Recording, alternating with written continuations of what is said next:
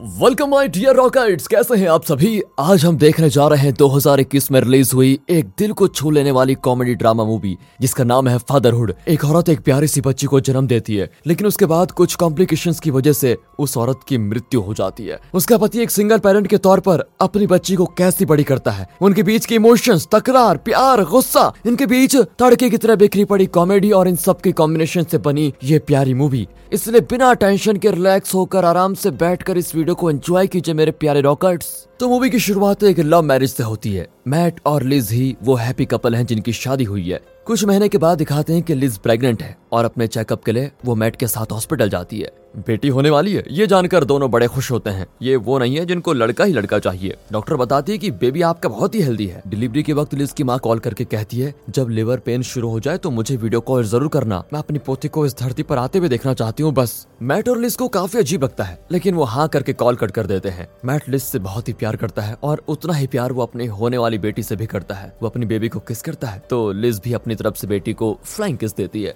दोनों बहुत ही एक्साइटेड होते हैं। इतने में लिस को परसों वेदना शुरू होती है और डॉक्टर उसकी डिलीवरी कर रहे होते हैं। दर्द होता है लिस को, लेकिन उससे ज़्यादा नर्वस होता है मैट डॉक्टर भी कंफ्यूज होते हैं कि ये आदमी ऐसे रिएक्ट कर रहा है जैसे मानो यही बच्चा दे रहा हो। इसी बीच वीडियो कॉल में लिस की माँ चिल्लाती है कि मैट तुम दूर हटो, मुझे कुछ दिखाई नहीं दे रहा है, दूर हटो। ऐसी हलचल में आखिर बेबी पैदा हो ही जाती है। मैट खुशी के आँसू आँखों में लिए अपनी बेटी को उठाता है, फिर उसे लिस को दिखाता है। वो भी बहुत इमोशनल हो जाती है। वहाँ से लिस की माँ भी इस क्यूट से बेबी को देखकर खुशी से पागल हो जाती जाती है। और इस तरह ये नन्ही सी जान सबकी ज़िंदगी में ढेर सारी खुशियाँ लेके आ जाती है। मैट और लिज अपनी बेटी का नाम मैडी रखते हैं। बहुत ही जल्द लिज के पेरेंट्स हॉस्पिटल आकर अपनी पोती को देखते हैं। मैट भी लिज को एक गोल्ड चेन ला कर देता है कि ये माँ बनने के लिए और मुझे बाप बनाने के लिए तुम्हारा गिफ्ट इस तरह वे अपनी खुशी ज़ाहिर कर रहे होते हैं। फिर लिज खड़ी होने की कोशिश करती है, लेकिन वो बेचारी गिर जाती है। मैट तुरंत डॉक्टर को बुलाता है और वे मैट को कुछ देर बाहर जाने को कहते हैं। वो चिल्लाता है की लिज को क्या हुआ है? मुझे बाहर क्यों भेज रहे हैं आप लोग? लेकिन वे ज़बरदस्ती उसे बाहर भेजकर लिज को चेकअप करते हैं। कुछ देर के बाद डॉक्टर बाहर आता है। उसे देखकर मैट रोने लगता है की क्या हुआ उसे? कुछ भी कहिए लेकिन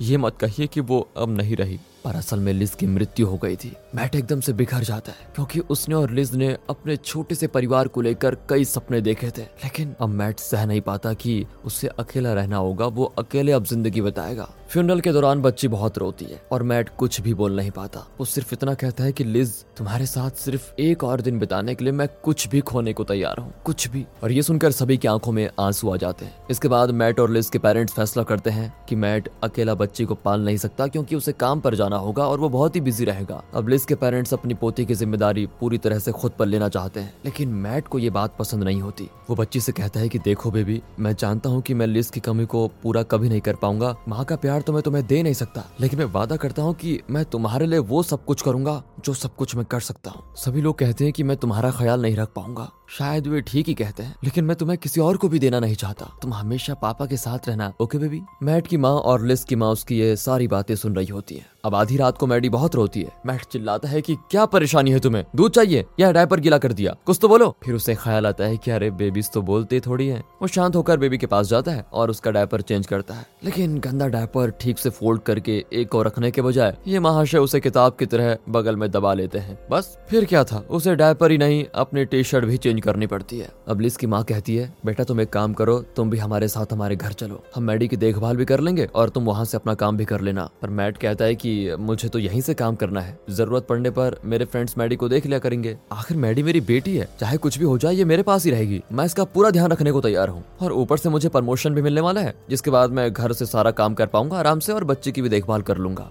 अब अगले दिन वो ऑफ़िस में अपने बॉस से कहता है, मुझे घर से काम करने की परमिशन चाहिए। कुछ हो सकता है क्या? अगर ऑफ़िस में कोई ज़रूरी मीटिंग हो तो मैं अपनी बेटी को भी ऑफ़िस लेकर आ जाऊँगा। उसका बॉस भी उसकी बात मान जाता है। अब मैट और लिज के पेरेंट्स अपने अपने घर जाने वाले हैं और मैट को अकेला ही मैडी की ज़िम्मेदारी मिलेगी। मैट का फ्रेंड जॉर्डन बच्चे को देखने आता है। ये कुवारा है और जानता नहीं कि बच्चों को कैसे देखा जाता है। वो पूछता है, आंटी, क्या बेबी चिप्स खाएगी? बूढ़ा हो गया, लेकिन अकल अभी तक नहीं आई। ये कहकर मैट की माँ उसको भगाई देती है। अब लिस की माँ मैट को बताती है कि हमारे जाने के बाद अगर मैडी के साथ तुम्हें कोई दिक्कत हो तो उसे लेकर सीधे हमारे घर आ जाना। इतने में जॉर्डन गोल्ड फ़िश वाला जार लेकर आता है और कहता है कि बेबी को फ़िश तो पसंद होंगे अब लिस की माँ भी उसे कह देती है कि सच में तुम्हारे फ्रेंड्स ने पागल ही है। लेकिन मैट अपने फ्रेंड को डिफेंड करता है कि वो पागल ही सही, पर दिल का बहुत ही अच्छा है। फिर दोनों शॉपिंग करने जाते हैं। तो वहाँ जॉर्डन बिलिंग काउंटर से एक लड़की से फ्लर्ट करने लग जाता है। मैट उससे बिल्कुल तंग आ जाता है और फुंसी पर लगाने का क्रीम उठाकर कहता है कि इसकी टिक्की में बहुत बड़ी फुंसी है मैडम, इसलिए दो ट्यूब पैक कर दो। जॉर्डन चिल्लाता है की नहीं मैडम, ये झूठ बोलता है, पर कोई फ़ायदा नहीं होता। आखिर घर के बुज़ुर्ग चले जाते हैं। तो मैट बड़ा खुश होता है की अब मैं और मेरी बेटी को कोई अलग नहीं कर सकता, अब मस्ती करेंगे पूरी। ये कहकर वो बेबी को उठाकर डांस करते हुए बियर पीता है। फिर बेबी को बाहर ले जाने के लिए वो एक वेरेबल झोला पहनता है। उससे ये बहुत फनी लगता है, लेकिन जॉर्डन कहता है, तुम्हारी सोच तो अलग लेवल पे है यार। और यह है मैट का दूसरा फ्रेंड ऑस्कर। इन्हीं दो फ्रेंड्स के भरोसे मैट ने अपनी और लिस्ट के पेरेंट्स को उनके घर भेज दिया था। तीनों मिलकर अब बेबी को घर से कार तक लेके जाते हैं। इसी बीच मैट अपने फ्रेंड्स के साथ उसे भी लेकर खेलने लग जाता है। लेकिन गेम के बीच में मैडी रोती है तो मैच कैंसिल करके गर्म पानी में दूध का पाउडर मिक्स करके उसको पिलाना पड़ता है। एक दिन तो वे बेबी को भूल कर चले जाते हैं, फिर लौट कर बेबी को उठाकर लेके जाते हैं। मैडी को गोद में बिठा कर ही मैट काम भी करता है। एक पल के लिए भी वो मैडी से अलग नहीं होता। अब एक दिन पार्क में एक औरत कहती है, बेबी, तुम बहुत क्यूट हो। इसकी माँ कहाँ पर है? मैट ये नहीं कहना चाहता की लिज मर चुकी है, इसलिए वो झूठ कहता है की इसकी माँ नासा में काम करती है। बहुत ही बिज़ी साइंटिस्ट है। घर पर वो मस्ती में गंदे डायपर को बास्केटबॉल रिंग में फेंकता है, जो नीचे कचड़े के डब्बे में गिरता है। अब एक बार उसका एम मिस हो जाता है और पूरी दीवार ही गंदी हो जाती है। यहाँ रात को वो मैडी को दो बार किस करता है। एक तरफ़ अपनी तरफ़ से, एक बार लिज की तरफ़ से। वो लिज के मेमोरियल पर जाकर फूल भी रखता है। अब एक रात मैडी रोना बंद ही नहीं करती। मैट अपनी माँ को कॉल करके कहता है की मैडी न जाने क्यूँ बहुत देर से रो रही है? दूध भी पिला दिया डायपर भी चेंज कर दिया, फिर भी सो नहीं रही। अब उसकी माँ कहती है कि काम करो, उसे लोरी सुनाओ बेटा। मैट अपने ऑफ़िस की प्रेजेंटेशन को एक गाना बनाकर गाने लग जाता है तो वो और भी रोती है। तंग आकर वो अपने फ्रेंड्स को बुलाता है, जो ठहरे एक नंबर के पागल, तीनों मिलकर एकदम बेसुरी आवाज़ में राइम्स गाते हैं। मैटी सोने के बजाय चादर ओढ़कर रोने लग जाती है। अगले दिन मैट न्यू मदर्स के ग्रुप से मिलता है। वे कहती हैं कि ये सिर्फ़ न्यू मदर्स के लिए है। फादर्स यहाँ नहीं आ सकते। देखो मैडम, बच्चे तो सबके एक ही होते हैं ना। मेरी बीबी खाती है डायपर गंदा करती है और हमेशा रोती है। अब वो औरत बताती है कि बच्चों के आसपास आवाज़ होनी चाहिए, तभी उनको ज़्यादा पीसफुल मिलता है। क्योंकि अगर तुम वातावरण शांत रखोगे तो बच्चे को काफ़ी इनसिक्योर फील होता है और इसीलिए वे रोते भी हैं। उसी रात मैड उसका आइडिया ट्राई करता है और जब मैडी रोती है तो वो वैक्यूम क्लीनर ऑन कर देता है। थोड़ी देर में मैडी रोना बंद करके आराम से सो भी जाती है। ओह, ये हुई ना बात। ये वाले फन फैक्ट्स आपको पसंद आए हैं तो वीडियो को लाइक कर दीजिए दोस्तों। अगले दिन मैट एक इम्पोर्टेंट प्रेजेंटेशन दे रहा होता है, जिसके बीच उसे मैडी की रोने की आवाज़ आती है। वो प्रेजेंटेशन छोड़कर तुरंत बाहर भागता है और ऑफ़िस का वैक्यूम क्लीनर ऑन कर देता है। लेकिन उसकी आवाज़ सुनकर कोई काम नहीं कर पाता। अब उसकी कलीग उसे व्हाइट नोज़ ऐप इंस्टॉल करके मैडी को सुनाने का सजेशन देती है। मैट वैसा ही करता है। वो बताती है कि बच्चे अपने पेरेंट्स के शरीर से लिपट कर सोना पसंद करते हैं। इस तरह का टच बहुत ज़रूरी होता है, तभी वे सेफ़ फील करते हैं। हम मैट को देखिए जरा कैसे प्रेजेंटेशन दे रहा है। एक हाथ में मोबाइल पर व्हाइट नोज़ प्ले हो रहा है और दूसरी तरफ़ उसने शर्ट आधी उतार दी ताकि बेबी उसकी स्किन को फील करे और आराम से सो जाए। बहुत टेंशन में होता है कि ऐसे कैसे काम चलेगा। लेकिन मीटिंग के बाकी लोग मैट की अपनी बेटी के लिए डेडिकेशन देखकर उसकी खूब तारीफ़ करते हैं। इसलिए बॉस कुछ नहीं कर पाता। दिन रात बेबी से चिपक कर रहने से मैट और कोई काम ठीक से कर नहीं पाता। इसलिए वो एक बेबी सिटर को हायर करता है। वो बेबी के लिए कुछ गुनगुनाने लगती है और मैट भी उसी तरह गुनगुनाना सीख लेता है। रात को मैट और जॉर्डन बार में बैठकर ड्रिंक कर रहे होते हैं। जॉर्डन कहता है, तुम यहाँ किसी लड़की से दोस्ती क्यों नहीं कर लेते? लेकिन मैट तो लिज को बुला ही नहीं पाया था, इसलिए वो बिल्कुल मना कर देता है। अब घर पर वो उस चैन को देखता है, जो उसने लिज को गिफ्ट किया था। उसे ऐसा लगता है कि मानो कल ही उसकी और लिज की शादी हुई थी। पुराने हैप्पी मोमेंट्स को याद करके वो सो जाता है। कुछ दिन के बाद अचानक लिस की माँ उसके घर आती है। वो कहती है कि आज मैडी को देखने डॉक्टर आ रही है। अगर मैडी हेल्दी है तो ठीक है। लेकिन अगर मुझे पता चला कि वो हेल्दी नहीं है और तुमने ठीक से बेबी फ़ूड उसको दिया नहीं तो मैं उसे अपने साथ लेकर जाऊँगी। अब मैट बड़ी टेंशन में बैठा होता है कि क्या होगा। डॉक्टर भी आकर मैडी को चेक करके बता देती है। वाह बेबी एकदम हेल्दी है और बड़ी भी हो गई है। माँ का दूध पीने वाले बच्चे जितने हेल्दी होते हैं, ये भी उतनी हेल्दी है। अब लिस की माँ बहुत खुश होती है की मैट ने मैडी की देखभाल बहुत ही अच्छे से की, कोई कसर नहीं छोड़ी। फिर भी वो चाहती है की मैट मैडी को लेकर कुछ दिन उनके साथ रहे। मैट भी मैडी को लेकर फ़्लाइट में आ जाता है। वहाँ लैंड होते ही वो देखता है की लिज के पेरेंट्स और रिलेटिव आए हुए हैं। सभी ज़ोर शोर से मैडी का स्वागत करते हैं। घर जाकर मैट लिस के बेडरूम में जाता है। लिस के बारे में सोचकर बहुत ही इमोशनल हो जाता है। कुछ दिन वहाँ रहकर फिर मैट और मैडी लौट आते हैं और यूँ ही कुछ साल बीत जाते हैं और अब मैडी काफ़ी बड़ी हो गई है। लेजी पापा, जल्दी उठो, स्कूल जाना है। ये कहकर वो मैट को जगाती है। मैट उसे तैयार करता है, लेकिन उसके करली हेयर को संभालना मैट के बस की बात नहीं थी। वो एक तरफ़ ज़्यादा तो एक तरफ़ कम बाल बाँध देता था। ये क्या है पापा, ठीक से करो ना। मैडी की डांट सुनकर वो बाल ठीक से बाँध देता है। मैडी के स्कूल में गर्ल्स का यूनिफॉर्म स्कर्ट और शर्ट होता है, लेकिन मैडी को मैट हमेशा पैंट शर्ट पहनाकर स्कूल भेजता है। फिर छुट्टी के बाद वो मैट जॉर्डन और ऑस्कर के साथ मिलकर कार्ड्स खेलती है, जिसमें पैसे नहीं, बल्कि चॉकलेट, कुकीज वगैरह दाव पर लगे होते हैं। लेकिन हर बार वे मैडी को जिता देते हैं ताकि वो उसे चॉकलेट्स और कुकीज दे पाए। कुछ दिन के बाद एक पार्टी में मैट एक औरत से मिलता है, जिसका नाम भी लिज है। और मैट को वो पसंद होती है। वो बताती है कि मैं एक एनिमेटर हूँ। फ़िलहाल टीवी पर एक फ़ेमस एनिमेशन सीरीज़ चल रही है, वो मैंने ही बनाई है। मैट कहता है कि अच्छा वो वो तो मेरी बेटी का फेवरेट कार्टून है। लिस कहती है, ये क्या कह रहे हैं आप? वो बच्चों का कार्टून नहीं, दूसरे तरह का कार्टून है। मैट ये समझ में नहीं आता की कार्टून में ऐसा क्या हो सकता है जो बच्चे नहीं देख सकते। उसी रात वो उस कार्टून को देखने का फैसला करता है। मैट मैडी और जॉर्डन बैठकर देख रहे होते हैं। अचानक उसमें एडल्ट्स वाले सीन आने लग जाते हैं तो मैट झट से टीवी ऑफ़ कर देता है। मैडी डांटती है कि, पापा, वो ड्रेस निकाल कर रेसलिंग खेलने वाले थे। आपने ऑफ़ क्यों कर दिया? अच्छा रेसलिंग करने वाले थे। तो तुम मुझे समझाओगी अब। इस चैनल को ही कैंसिल करना पड़ेगा। अब स्कूल में लड़के मैडी को चिढ़ाते हैं कि तुम लड़की हो या लड़का? हाँ क्योंकि वो स्कूल की अकेली लड़की है, जो स्कर्ट के बजाय पैंट पहनती है। अब इस पर मैडी उनसे लड़ने भी लग जाती है। प्रिंसिपल मैट को बुलाकर कहती है कि देखिए, स्कूल का रूल है कि गर्ल्स को स्कर्ट पहनना चाहिए। मैट भी कह देता है कि वो यूनिफॉर्म में स्कूल आती है। अब वो पैंट हो या स्कर्ट, इससे आपको क्या फ़र्क पड़ता है? प्रिंसिपल पूछती है कि क्या आप कभी स्कर्ट पहनकर ऑफ़िस जाएँगे? नहीं ना, उसी तरह वो भी पैंट में स्कूल नहीं आ सकती। कल से उसे स्कर्ट पहनाकर ही भेजना होगा। मैट उसकी बात को इग्नोर करके चला जाता है। वो मैडी के लिए इनर वियर खरीद रहा होता है। लेकिन मैडी को बॉयज़ की इनर वियर पसंद नहीं होते। अब उसी रात मैट की उस एनिमेटर लिज के साथ डेट होती है। इसलिए वो बेबी सिटर को बुलाता है। पर मैडी मैट को जाने नहीं देती। तो वो अपनी वाइफ का ज्वेलरी बॉक्स उसे देकर कहता है कि ये सब तुम्हारी माँ का है। जो अच्छा लगे पहन लो और खेल लो आराम से। मैडी वही चेन उठाती है, जो मैट ने मैडी की माँ को गिफ्ट किया था। मैडी को चेन पहनाकर वो डेट के लिए निकल जाता है। अब उसे लिज बहुत ही अच्छी लगती है और लिज भी उसे पसंद करती है। लेकिन उसका नाम मैट को अपनी वाइफ की याद दिलाता रहता है, जिसकी वजह से वो कंफर्टेबल नहीं करता।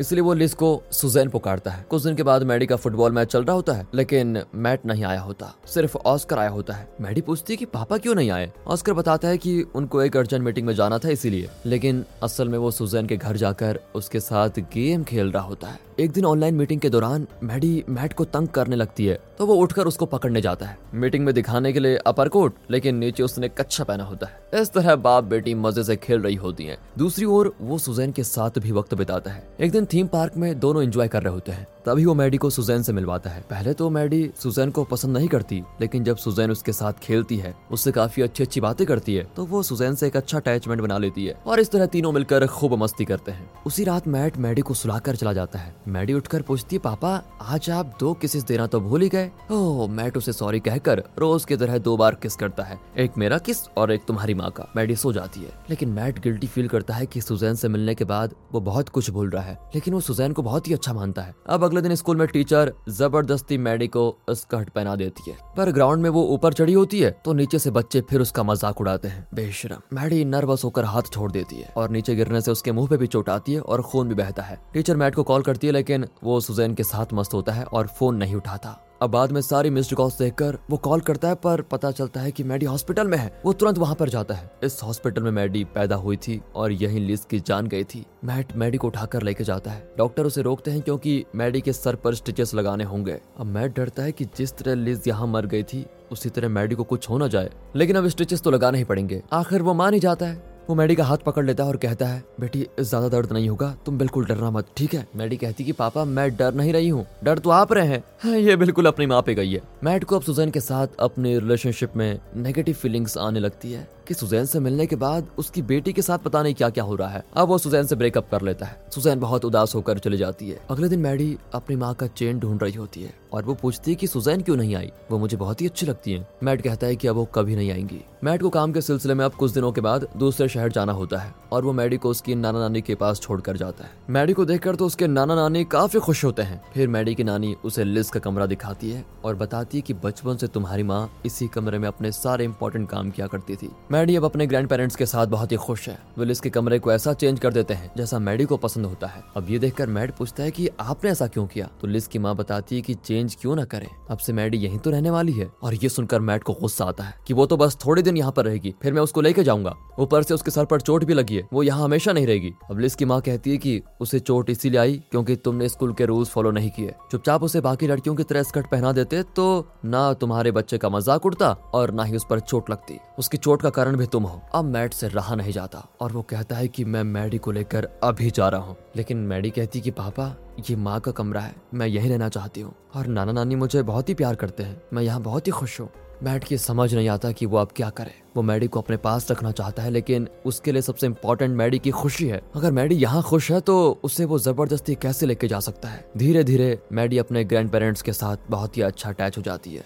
ये देखकर मैट फैसला करता है कि अब मैडी को यहीं रहना चाहिए, क्योंकि वो यहाँ बहुत ही खुश है। उसी रात मैडी सो रही होती है तो मैट उसे दो बार किस करके कहता है कि कल मैं चला जाऊँगा और मुझे पता है कि तुम यहाँ बहुत ही खुश रहोगी, पर मैं तुमसे ज़्यादा दिन अलग नहीं रह पाऊँगा, इसलिए जल्द ही वापस आऊँगा बेटा। अगले दिन वो मैडी को अलविदा कहकर निकलता है तो मैडी पूछती है कि आप वापस तो आएँगे ना पापा? मैट कहता है कि जैसे काम खत्म होगा, मैं तुरंत आकर तुम्हें मिलूँगा। तब तक तुम्हारे नाना नानी है ना? उन्हें परेशान करो, उनके साथ खेलो। इस तरह झूठ बोलकर वो वहाँ से निकल जाता है। घर पर आकर वो जॉर्डन के साथ बैठता है। दोनों मैडी को बहुत ही मिस करते हैं। मैट का बॉस कहीं और जा रहा है और मैट को प्रमोशन भी मिल गया। अगले महीने उसे लंदन जाकर वहाँ का ऑफ़िस संभालना होगा। इतनी बड़ी पोजीशन, इतना अच्छा मौका, सब पाकर भी मैट के चेहरे पर खुशी नहीं होती, क्योंकि उसकी बेटी उसके साथ नहीं है। किसी भी काम में उसका मन नहीं लगता। रात को उसे नींद नहीं आती तो वो वैक्यूम क्लीनर ऑन करके सो जाता है। उसी तरह, जिस तरह बचपन में मैडी सोया करती थी, वो मैडी का कमरा साफ़ करता है तो उसे लिस्ट की चेन मिलती है। एक महीना बीत जाता है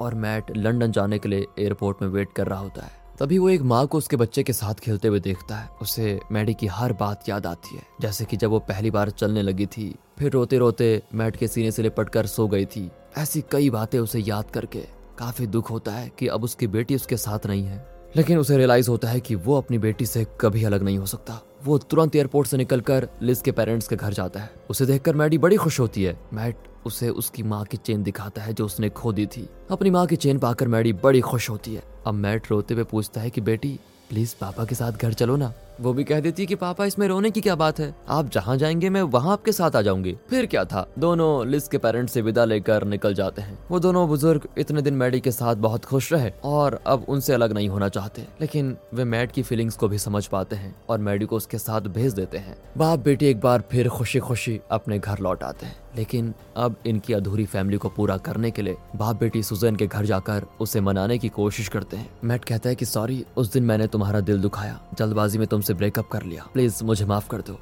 लेकिन सुजैन कहती है कि मैं तुमसे बात नहीं करना चाहती। मुझे और मैडी को थोड़ी देर अकेला छोड़ दो। हमें कुछ ज़रूरी बातें करनी है। मैट दूर चला जाता है। अब ये दोनों क्या बात करती हैं? अगर आप ये गैस कर चुके हो तो कमेंट्स में बताइएगा दोस्तों। सुजैन पूछती है, तुम्हें कौन से फ्लेवर की आइसक्रीम पसंद है बेटा? और तुम्हारे कितने फ्रेंड्स हैं? कौन सी मूवी पसंद है? वगैरह वगैरह। मैडी भी उससे ऐसी कुछ यूजलेस सवाल जवाब कर रही होती है। लेकिन दोनों का फेस इतना सीरियस होता है कि दूर खड़ा मैट सोचता है कि इतना सीरियस डिस्कशन चल रहा है, क्या होगा? वो डर के मारे काँप रहा होता है कि नतीजा कुछ गलत ना निकले। अब सुजैन मैडी से कहती है कि, देखा आपने? देखा अपने बाप को तुमने? कैसे थर थर काँप रहा है? क्या तुम्हें लगता है कि उसके लिए इतना पनिशमेंट काफ़ी है बेटा? मैडी कहती है हाँ काफ़ी है। बेचारे पापा बहुत डर रहे हैं। फिर दोनों उठ जाती हैं और सुजैन कहती है, सोनो मैट, मैं और मैडी आइसक्रीम खाने जा रही हैं। तुम भी साथ चलोगे क्या? क्योंकि हमारे पास पैसे नहीं है। बिल तो तुम्हें भरना होगा। और तभी उसके चेहरे पे आती है हँसी। हाँ मेरी महारानियों, मैं हूँ ना। मैं पैदा ही इसलिए हुआ हूँ कि आप दोनों का बिल भरूं। इस तरह वो भी खुशी खुशी उनके साथ चला जाता है और तीनों मिलकर मज़े से आइसक्रीम खाते हैं। अगले सीन में मैट मैडी को स्कूल लेके जाता है। इस बार भी मैडी ने स्कर्ट नहीं, पैंट ही पहना होता है। लेकिन अब प्रिंसिपल तो क्या? कोई कुछ नहीं कहता। आज मैट ने अपर कोट और नीचे पैंट के बजाय स्कूल यूनिफॉर्म जैसा एक स्कर्ट पहना होता है। उस दिन प्रिंसिपल ने कहा था की मैडी का पैंट पहनकर स्कूल आना उतना ही अजीब है जितना आपका स्कर्ट पहनकर ऑफ़िस जाना। उसी का जवाब देते हुए मैट कहता है, मुझे स्कर्ट पहनकर बिल्कुल भी अजीब नहीं लगा, मैडम। और मैं तो ऐसे ही अब ऑफ़िस जाने वाला हूँ। इसलिए खबरदार अगर आइंदा मेरी बेटी को ज़बरदस्ती स्कर्ट पहनाने की कोशिश की, वो वही पहनेगी जो उसे अच्छा लगेगा। ये कहकर बाप बेटी करने लगते हैं डांस और इसी के साथ दोस्तों, आप भी थोड़ा कष्ट करके हमारे दूसरे चैनल मूवीज़ वेदर पर प्यार दिखाइए सब्सक्राइब करें, क्योंकि यहाँ ये हार्ट टचिंग मूवी होती है, खत्म। बाकी ऐसी अच्छी स्टोरी सुनने के लिए हमारे चैनल को करें सब्सक्राइब मिलते हैं अगली वीडियो में, तब तक के लिए गुड बाय ख्याल रखिए अपना and finally Thanks for watching.